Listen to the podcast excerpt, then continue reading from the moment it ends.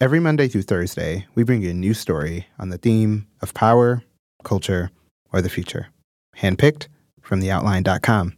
I'm your host, James T. Green, and this is The Dispatch.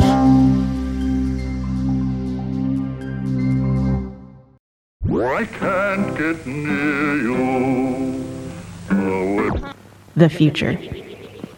Basically, I've been looking into uh, how climate change is going to affect the way that we're managing our water right now.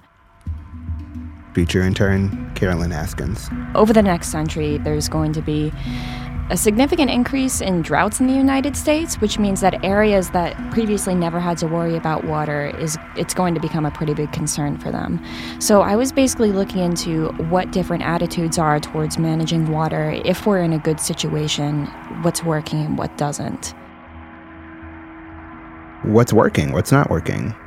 The problem is that there doesn't seem to be a universal formula for managing water really responsibly in a way that like guarantees that people are going to have like this long-term security in, in their towns because on a local level federal funding has been decreasing for a long amount of time. And you know dealing with dealing with water infrastructure you know sometimes you have to deal with you know pollution issues or like a water main break and day-to-day life. But then when you're thinking about the long term in terms of climate and whether you're planning planning for an extreme drought, planning for depletion over a long period of time. It's just not on a lot of people's radar.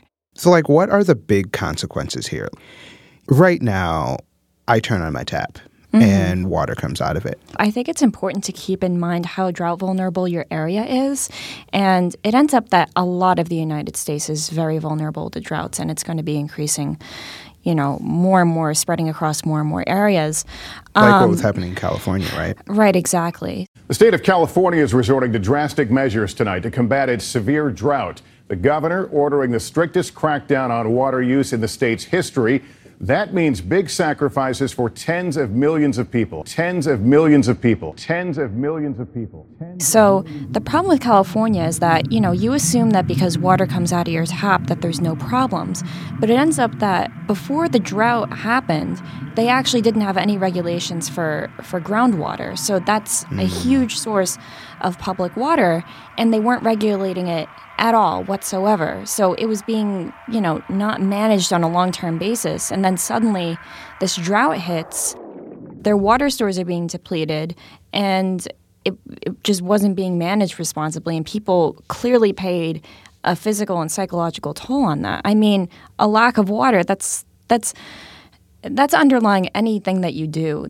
And you know you can also look to a place like cape town as another as another pretty extreme scenario on just the toll that it takes on a city when you can't when you can't rely on the most basic necessity there is, you know. What happened in Cape Town? So back in January, um, the city announced that they basically had 90 days left until the city would run out of water completely. Climate science tells us that as the Earth's atmosphere warms, droughts are becoming more frequent and lasting longer. In 2018, it's Cape Town, South Africa in the news.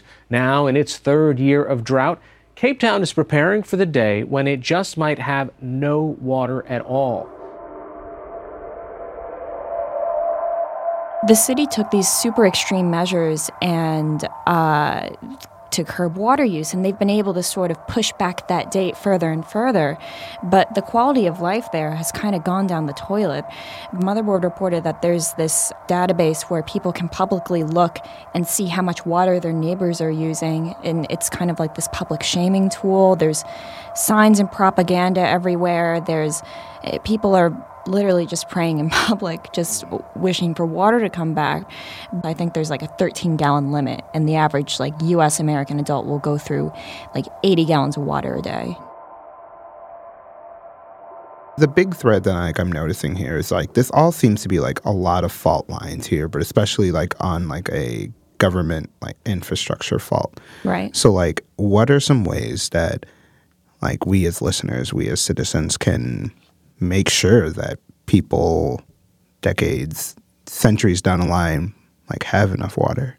Obviously, on an individual level, it's easy to say, oh, you should just be more responsible about your water. But that's ultimately It more comes down to the people that you're electing to represent you and how seriously they're taking climate change and water allocation.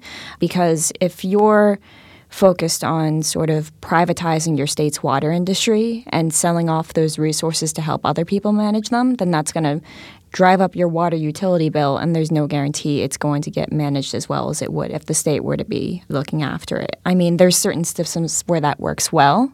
Like Texas has this private uh, public, you know, relationship, and their water utilities are actually pretty low compared to other areas across the country. Hmm. It's difficult, other than participating in your democracy, to say, do this and we'll be safe over the next couple of centuries because a lot of this just has to do with shared resources and governance that people just don't interact with, don't think about.